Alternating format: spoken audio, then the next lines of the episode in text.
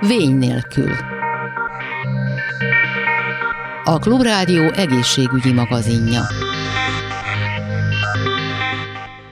Köszöntöm a hallgatókat, Laj Viktoriát hallják. Május 22-én vasárnap a Budakeszi Vadaspark mellett egy egész napos eseménnyel várják az IBD betegeket, hozzátartozóikat, egészségügyi dolgozókat és érdeklődőket.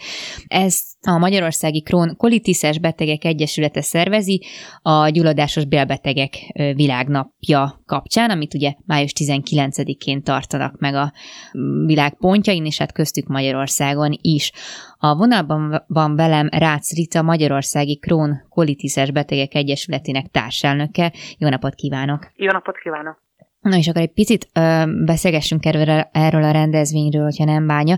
Ö, milyen programokkal várják itt a, az érdeklődőket, érintetteket ezen a napon?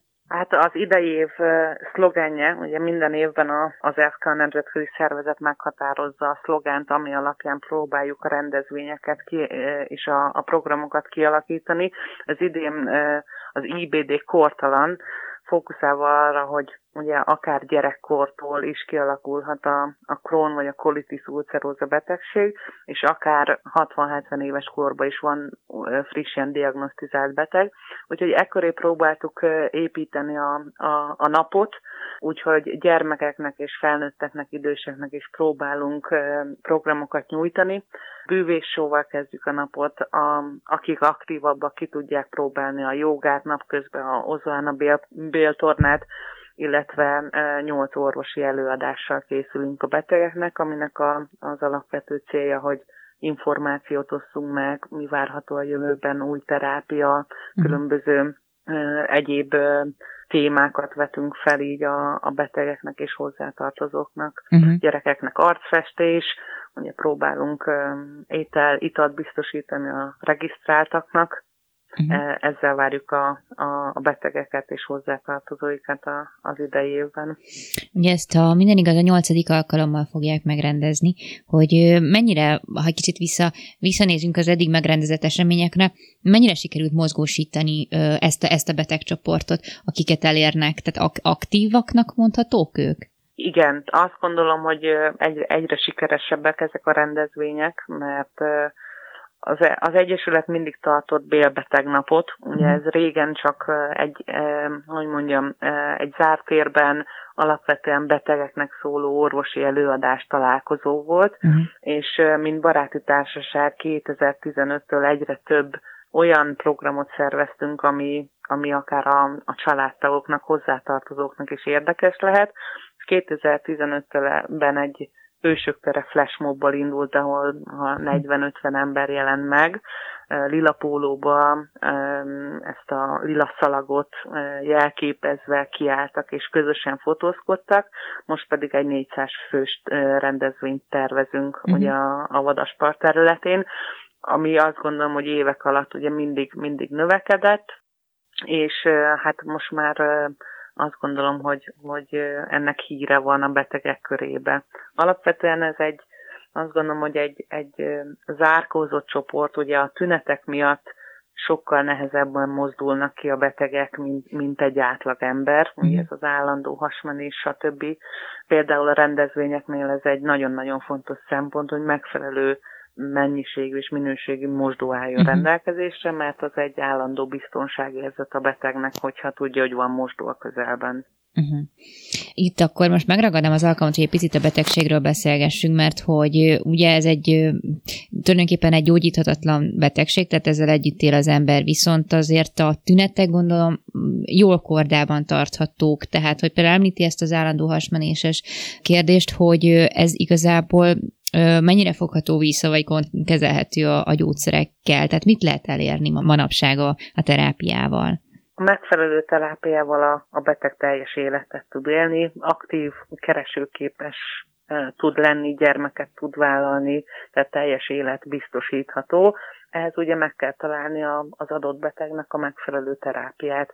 Magyarországon azt gondolom, hogy, hogy nagyon jól állunk, tehát a, a terápiás lehetőségek adottak, azért itt van egy Budapest vidék közti kontraszt, amit, amit ezekkel az IBD centrumokkal próbál, próbálnak feloldani, tehát minden vidéki nagyvárosban úgymond működik IBD centrum, ahol a mhm. legkorszerűbb terápiák elérhetőek a betegeknek. Itt ugye alapvetően két betegség tartozik a, a gyulladásos bélbetegségek közé, ahogy említette is, ugye a krónbetegség és ez a colitis ulceróza, hogy tulajdonképpen ő tünetekben mennyire hasonlít egymáshoz az a kettő? Hát ö, ö, hasonlít, uh-huh. majd a, a, azt hiszem az orvos meg tudja erősíteni. Mind a kettőnél jellemző a, a, a, az állandó hasmenés, főleg vastagbél érintettségnél akár a, mhm. a vé, véres nyákos hasmenés, ugye folyamatosan fennálló ö, ö, problémáról beszélünk. Igen. Jellemző a fogyás, ö, a hőemelkedés, vagy akár folyamatos láz. Tehát ezek azok a tünetek, ami, ami hogyha nem múlik el a, a, a hagyományos diétával és hasfogókkal, akkor azért el kell, el kell menni orvoshoz, hogy, hogy a házi orvos tudjon kérni olyan vizsgálatokat, amivel feltételezhető, hogy itt nem csak egy, egy sima vírusos hasmenésről van szó, ugye emelkednek a, a gyulladásos paraméterek, tehát az, az azért a vérképből látható jellemző a, a vérszegénység, vashiány, uh-huh. tehát ezekből lehet következtetni, ilyenkor ugye gastroenterológushoz továbbítja, vagy küldi tovább a beteget a, a házi orvos, ahol a különböző képalkotó eljárásokkal, endoszkópiával tudják igazolni a betegséget, meg tudják állapítani, hogy mekkora az érintettség a bélszakaszban. Uh-huh. Ugye a, a krónbetegség az szányílástól végbélnyílásig gyakorlatilag bárhol, bárhol jelentkezhet, tehát a, az emésztőrendszer egészében előfordulhat, és uh-huh. alattomos módon a, a, a, a szakaszok váltogatják egymást, tehát akár egy bélen belül van egy nagyon csúnya gyullatrész, aztán egy normális, aztán uh-huh. megint egy gyullatrész. Ez a jellemzőre. A, a colitis ulcerosa az pedig a, az csak vastagbélben, tehát a, ugye ezért is nevezik fekélyes vastagbélgyulladásnak uh-huh. jelentkezhet korképileg betegként azt mondom, hogy hasonló, tehát nálunk mm. a, a krónos és kolitiszes ugyanúgy a, a hasmenéses problémákkal küzd. Um, egyébként nem tudom, hogy a, a, a saját tapasztalat tehát kérdezhetem-e ebben, vagy akár az egyesületi tapasztalatot, hogy mennyi az az idő intervallum, amíg eljut a beteg a, a diagnózisig ezeknél a betegségeknél? Ez rövidnek mondható?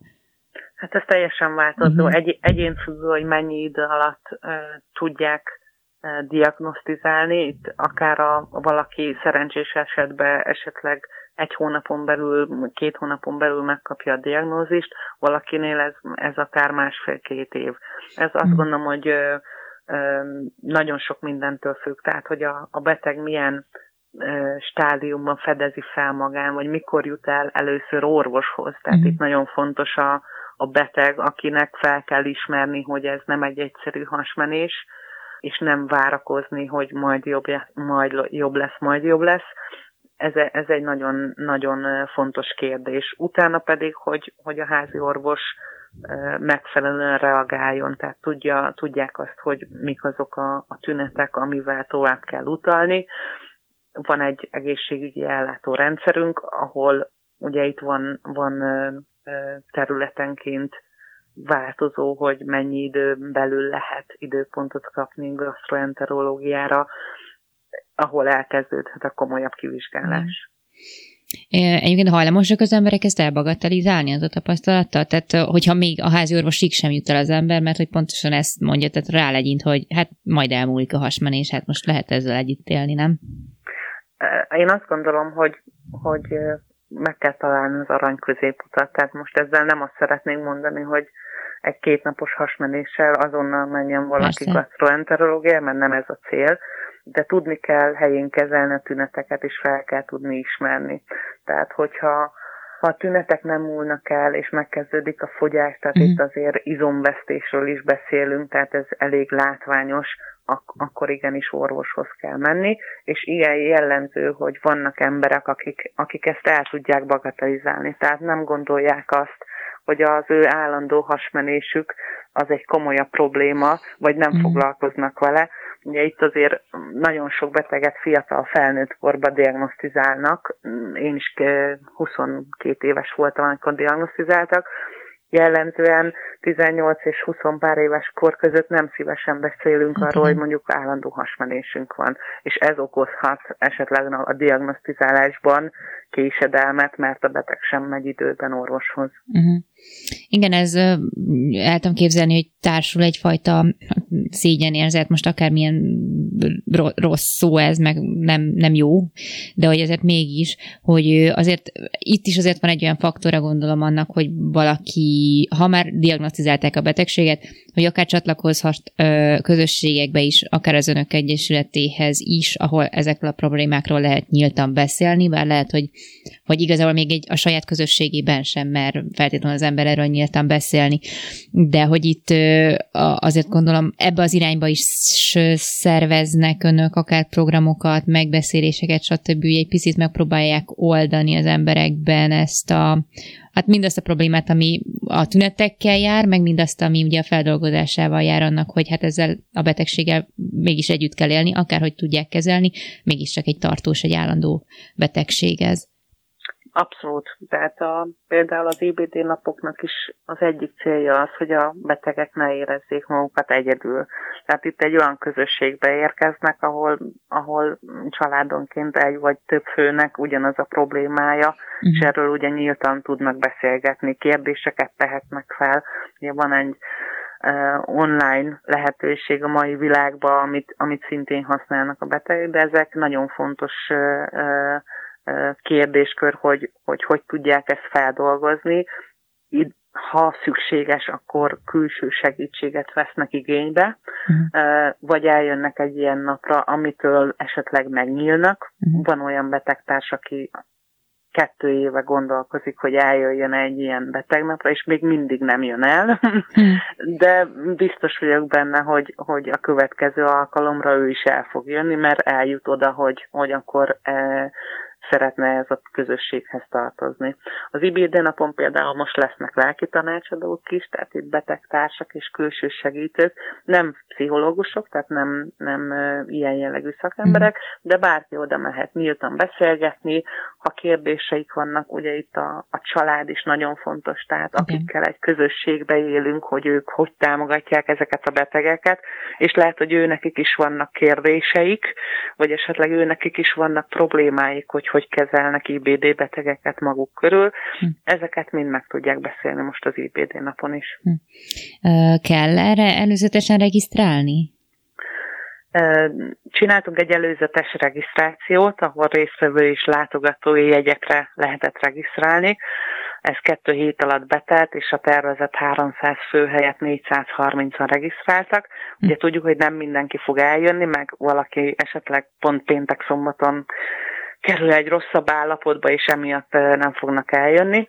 Egyébként pedig közhasznú egyesület révén nem akarunk senkit ebből kizárni, viszont nem tudunk mindenkinek feltétlenül mondjuk ülőhelyet biztosítani, tehát ha valakit érdekel az esemény, vagy már diagnosztizált IBD beteg és nem hallott eddig az IBD napról vagy az Egyesületről, ki tudnak jönni, meg tudják nézni a rendezvényt, szeretettel várunk mindenkit. Hát nagyon szépen köszönöm, és akkor jó lebonyolítást kívánok ehhez a, ehhez a rendezvényhez, majd vasárnap. Rácz Rita, a Magyarországi Krónkolitis Betegek Egyesületének társelnöke volt a vendégem. Köszönöm szépen a beszélgetést. Köszönöm szépen én is. A vonalban a vendégem dr. Csermely Gyula, szülésznőgyógyász szakorvos, az RMC Magzati Medicina Központ vezetője. Jó napot kívánok! Kezdj sokan! És azért kerestem meg, hogy egy picit segítséget, útmutatást nyújtsunk a kismamáknak vagy gyermeket tervezőknek, hogy azért mégis a, Az első trimeszterben való szűrések nyilván azt mindenki tudja, hogy rendkívül fontosak, viszont ezeknek a, a, a miben létét, vagy hogy mi mire jó, mit érdemes elvégeztetni, az lehet, hogy egy picit bonyolultnak tűnik, hogyha az ember esetleg először találkozik ezzel.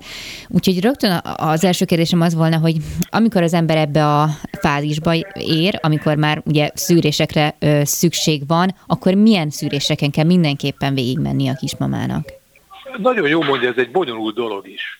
Egyáltalán nem egyszerű, és nagyon nehéz eldönteni, hogy kinek mi a legjobb szűrési protokoll. Erre van egy algoritmus, amit érdemes használni. Ennek az algoritmusnak az alapja egy kiterjesztett ultrahangvizsgálat a 12. héten, és emellé történő vérnyomásmérés, vérvételek. Ez a, az első, ez a kiindulási pontja mindennek. Minden további vizsgálatot ennek a vizsgálatnak a ismeretében érdemes folytatni. Miért van ez így? Tulajdonképpen, hogyha jó alaposan megnézzük a, a magzatot az első trimeszterben, akkor már szinte megvizsgáljuk. És ezzel a vizsgálattal a, a súlyos fejlődésére, a fejlődésrendszerek több mint 60%-át önmagában a vizsgálattal ki tudjuk zárni. A súly, súlyos szívhibáknak közel 90%-át hm. észre tudjuk venni a súlyosaknak. És a vizsgálat mellett tudunk végezni egy olyan kockázatbeslést, amit még a vérvételre is alapozunk.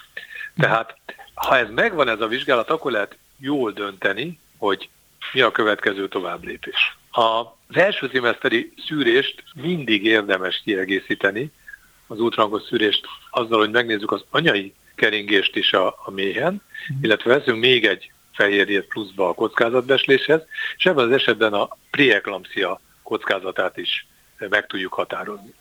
Ugye a preeklampsia egy olyan kórkép, ami anyai magas vérnyomás betegséggel és fehérjeürítéssel jár. Ez egy önmagában így nem hangzik rosszul, de valójában ha eklampsziába, tehát a gőzsuhamba kerül az anya, az nagyon veszélyes, illetve veszélyes lehet már az ezt megelőző súlyos állapot. Tehát jó tudni azt, hogy kinek van erre kockázata, hogy ez a betegség kialakuljon. És ezt szintén a 12. héten fel lehet mérni. Ugye az egy értékes információ, hogy tudjuk, hogy valakinek nagy kockázata van egy, egy adott kórképre, de még értékesebb, hogyha azt is tudjuk, hogy lehet ellen le valamit tenni. Uh-huh. És ebben az esetben lehet, hisz az alacsony dózisú aspirin kezelés a magas kockázatú csoportban 80%-ban csökkenti ennek a kórképnek a kialakítását, amely kórkép a legnagyobb veszélyt jelent az anyára és a magzatra nézve, például a koraszülés kockázatára is. Tehát ez mind, ez az információ halmaz, ez megszületik az első trimeszteri kiterjesztett szűrés során. Ez egy hosszú vizsgálat, hisz nagyon alaposan meg kell nézni a 6-7 centi hosszú magzatot, a 7 mm-es szívével, a pici kis végtagjaival, de ezt meg lehet. A nehézsége ennek, hogy a magzat nem mindig fekszik abban a pozícióban, a legjobban lehet vizsgálni, így várni kell erre, ez egy időveszteség, illetve hogyha nagyon mélyen van a magzat, vagy azért, mert vastag a hasfal, vagy a lepény elől van, vagy a még helyzete rossz, akkor bizony az óra, ez egy órát is eltarthat ez a vizsgálat, vagy még többet. De ez a kiinduló pont. Ez a pont, ami nélkül nem kell és nem érdemes többletvizsgálatokat csinálni. Miért? Mert van olyan eset, hogy egyik vagy másik többletvizsgálat az, ami igazán értékes lehet. Az egyik leggyakoribb ilyen többletvizsgálat az a anyai vérben keringő magzati, illetve lepényi DNS-eknek a vizsgálata.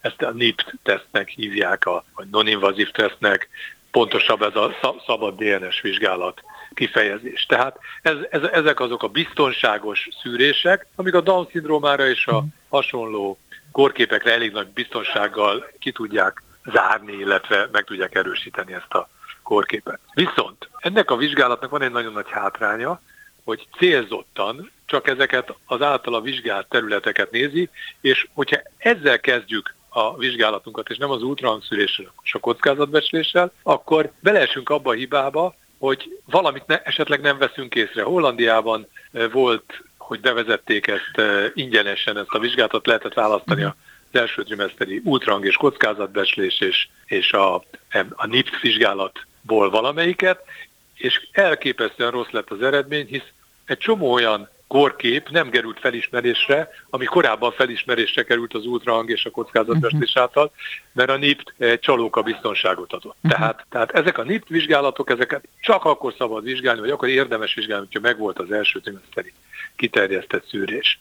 Ugye, hogyha előtte csináljuk, lehet, hogy fölösleges, mert, mert esetleg már sajnos nem ér a magzat, vagy látunk az ultrahangon bármilyen olyan eltérést, ami sokkal súlyosabb, vagy az élettel összeegyeztetetlen, vagy lehet, hogy kevés, mert föltűnik valamilyen gyanú a magzaton, hogy tovább kell vizsgálni. Mm. És itt van a másik terület, amit, amit érdemes tudni, hogy ez a továbbvizsgálás, ez már a magzatvíz mintavétel vagy mhm. lepényi mintavételből történik.